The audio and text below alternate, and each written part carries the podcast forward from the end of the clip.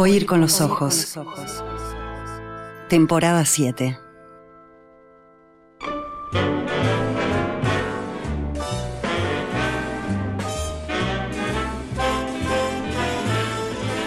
It seems to me I've heard that song before.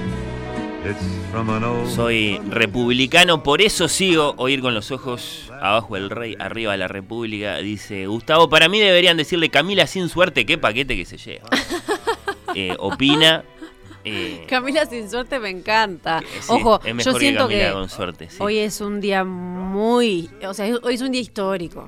Y creo que creo que en Uruguay la atención hacia esto la fomentó un poquito serie como The Crown. Y bueno, Hay mucha que gente que sabe mucho más ahora que antes por esa serie. Mucha gente compró el libro del príncipe Harry. También. Había mucha expectativa a propósito de si iba a estar o no el príncipe Harry, su esposa Meghan, qué sé yo. Bueno, eh, había un gran evento en la, en la, en la embajada inglesa, en la, en la casa. Sí, había un eh, desayuno. con- va, sí, sí, se podía arrimar la gente. Estaba todo muy, muy preparado. Bueno, bre- brevísima edición esta vez eh, de nuestra sección. Esa canción eh, ya la escuché.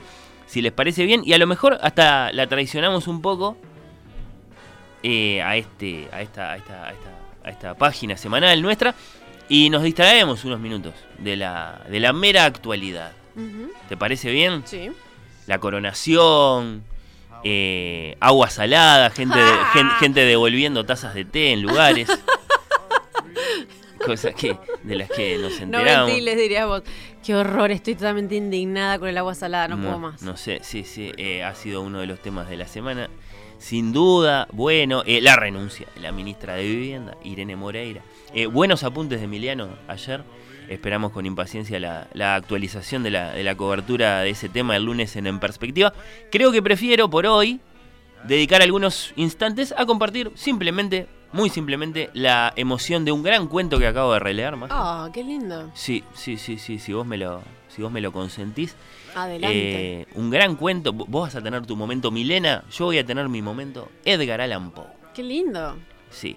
Eh, realmente no recordaba lo, lo extraordinario que es este cuento suyo, eh, que tengo acá en el, en el final de- de- del volumen 1 de mis, de, mis, de mis cuentos completos de Poe en Alianza, muy, muy viejitos. Mira, se le salió la, la tapa. la, la contratapa, sí. Em, bueno, em, una persona realmente sabia jamás hace alarde de su inteligencia, dice el epígrafe de este cuento en latín tomado de, de Petrarca. Está en latín, pero ahí busqué una, una traducción 100% de acuerdo. que sabio no, no, no muestra su inteligencia, o por lo menos no hace alarde de ella. ¿no? Este cuento se titula La carta robada. Es el tercero de los cuentos protagonizados por el brillante caballero Augusto Dupin, el primero de los detectives de la literatura, ¿no? Ahí están antes eh, los crímenes de la calle Morgue, el eh, misterio de Marie Roget, am- am- am- ambos cuentos igualmente espléndidos. Eh, publicado este, La Carta Robada, por primera vez en el Anuario Literario de Gift en el verano de 1845. Después apareció en otras tantas publicaciones, revistas, finalmente en eh, libro, traducido a todos los idiomas, por supuesto. Acá estamos siglo y medio y tanto después con él. Eh, en el cuento hay una alegre reunión. Tenemos un narrador anónimo. Está Dupin, el- el- el protagonista, que como sabemos no es realmente un detective, sino un aficionado y en todo caso un ser con un don fenomenal para la deducción. Los acompaña el prefecto de la policía de París, ¿no? Eh, Poe sitúa sus cuentos lejos de los Estados Unidos, en Francia habitualmente, sobre todo estos cuentos policiales. Por eso acá lo tenemos a, a-. Y resulta que a la reina de Francia le acaban de robar una carta, por eso este cuento se llama La Carta Robada. Una carta ensobrada, una carta todavía sin abrir, una carta de uno de sus amantes, al parecer. Hay un testigo, hay una denuncia, el ladrón sería, todo indica, uno de los ministros de la reina, está plenamente identificado, hay un montón de cuestiones que tienen que ver después con el contenido de la carta, eso capaz que no nos importa tanto. Lo que nos importa es que para la reina y para sus alcahuetes es esencial recuperar la carta. La carta robada, hay que buscarla, hay que recuperarla, tiene que volver a su, a su dueña, ¿no? El prefecto dice que la casa del ministro, el presunto ladrón, ya fue rigurosamente registrada y que no han encontrado nada. nada de nada. Arrancaron el, el, El el- el empapelado. empapelado, sí, eh, de, las, de las paredes, levantaron todas las alfombras, examinaron los libros, no sé dónde esconderías vos una carta, Majo, que no, que no quisieras que nadie encuentre, una carta robada, una carta, eh, digamos, eh, muy, muy, muy, muy privada. Yo qué sé, examinaron cajones, mesas, eh, arrancaron los, los, los- los- los tapizados de las, de las sillas, debajo de los colchones, adentro de los colchones, lupa, nada. Wow. Nada, nada, nada, nada, nada, nada. No sé, no sé, no sé dónde escondería cada uno de nosotros. Eh, una carta que es una cosa en principio bastante fácil de esconder, porque es muy, muy chatita, Finita. claro, por eso. Eh, bueno, ¿qué va a hacer? Sigan buscando, les dice Dupin. ¿No? Ya va a aparecer. Pasa una semana, pasa un mes, nada, el prefecto está desesperado porque la reina lo presiona, porque hay una jugosa recompensa en juego. Entonces vuelve y le dice a Dupin que, claro, yo estoy diciendo es el primero de los detectives de la literatura, por algo va a ser la inspiración eterna de Holmes, De Sherlock Holmes. Claro, de Poirot, del padre Brown, de Montalbano, del eh, detective grande de la historia de la novela policial que ustedes quieran, ¿no? Le dice a Dupin, eh, te pago 50 mil francos de oro, si me ayudas, dale. Ponele cabeza, ayúdame, vamos a encontrar esta carta. Y claro, él sabe que Dupin es el único que lo puede ayudar, ¿no? Por, su, prodigioso don de, de- de deducción. Y, bueno, eh, yo qué sé, eh, Dupin muy tranquilo, muy confiado, dice, "Oh, vos escribí el cheque y yo te traigo la carta. ¿No? Y así sucede. Yo les ahorro todo suspenso acá porque lo que me interesa no es la narración, sino la explicación. Ajá. Dupin vuelve nomás con la carta en la mano. El narrador, el prefecto, están muy asombrados, ¿no? Muy incrédulos, muy estupefactos. Dice, "¿Cu- ¿dónde estaba? Es lo, que uno preguntaría, ¿no? Más allá de que lo que importa es la carta, uno necesita saber dónde estaba. ¿Cómo la encontraste? ¿Cómo se te ocurrió dónde buscarla? Dupin explica ahí una serie de cosas, básicamente dice que, bueno, eh, él, él- él mismo fue y la robó, se la robó al ladrón, digamos. Pero eh, eso no es lo que nos, no es lo que nos importa, insisto. Nos importa la estrategia del ladrón deducida por, por Dupin, ¿no? Para esconder la carta. La- la, interesa. la estrategia descifrada por Dupin, ¿no? Nuestro brillante personaje, venimos a saber, hace una cosa que en principio parece muy sencilla, capaz que se le ocurre a cualquiera. Me me voy a poner en el lugar del ladrón. Voy a tratar Voy a de pensar. pensar. como él. ¿no? Lo analizó. eh, bueno, eh, dedujo que este ladrón de ninguna manera iba a esconder la carta en los lugares en los que con toda seguridad la policía iba a revisar. ¿No? Eso fue lo que no hizo seguro. Sino que eligió el sitio más simple y obvio del mundo. Dice Dupin. Y acá sí nos empieza a sorprender un poco, ¿no? Ese sitio en que de tan evidente, de tan a la vista de todos, nadie iba a sospechar. Que era el lugar en el que estaba escondida, por así decirlo, la carta, ¿no? Dupin dice que la encontró encima de un escritorio, ahí en un tarjetero. Capaz que un poquitito manchada, un poquitito arrugada, como para disimular ahí un, pelín, pero ni siquiera, ¿eh? nada más. Casi como si el ladrón hubiera dicho, lejos de negar el robo, lejos de intentar esconder lo actuado.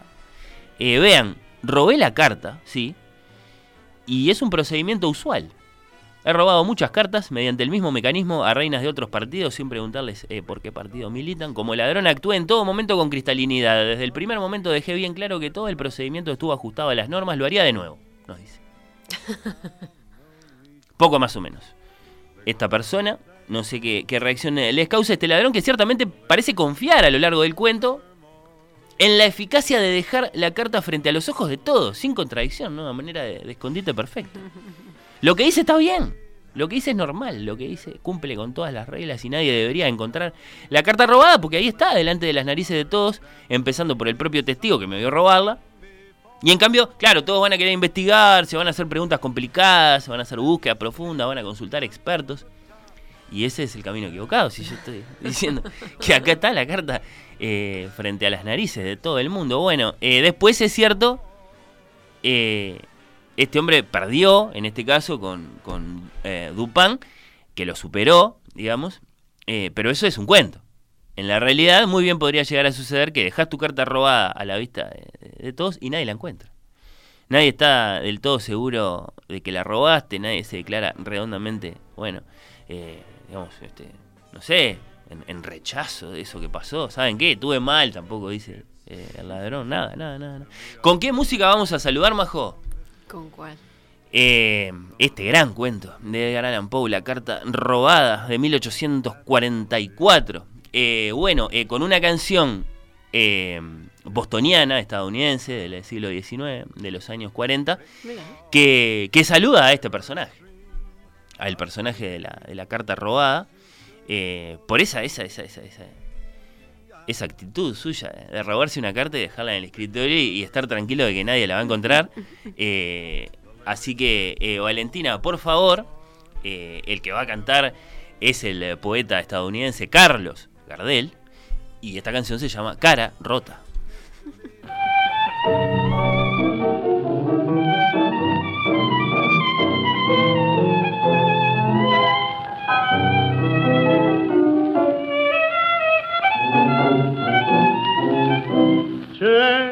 Sos el rey de los caretas, la viví siempre de arriba y en cualquier lado te colás. Perdona que me de Chávez y te cante las cuarenta, pero viejo, con vos no se puede más. Los amigos ya te han dado bien la cana, que te haces el mortadela a la hora de formar. Y es por eso, che Bartolo, que si no cambias de rumbo, los muchachos pronto te van a gritar.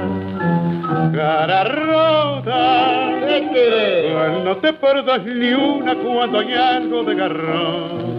Cara rota, tu vida no has pagado ni por equivocación.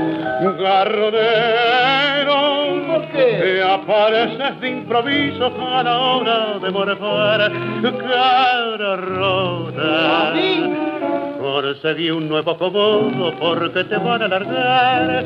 Che, mostaza, te invita siempre vos solo. No hay milonga ni casorio donde no te entreveré. Con tu cara de cemento soportas que todos digan que careta cuando se irá de una vez. Mostacita, vos sos una cosa seria. Empieza a ser el bagallo y raja lejos de aquí. Si no querés que muy pronto hasta los pibes del barrio al junarte te canten todos así.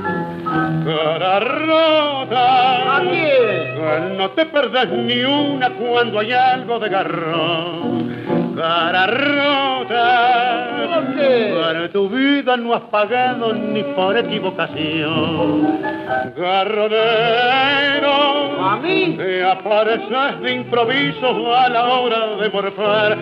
Cara rota, conseguí un nuevo acomodo porque te van a largar.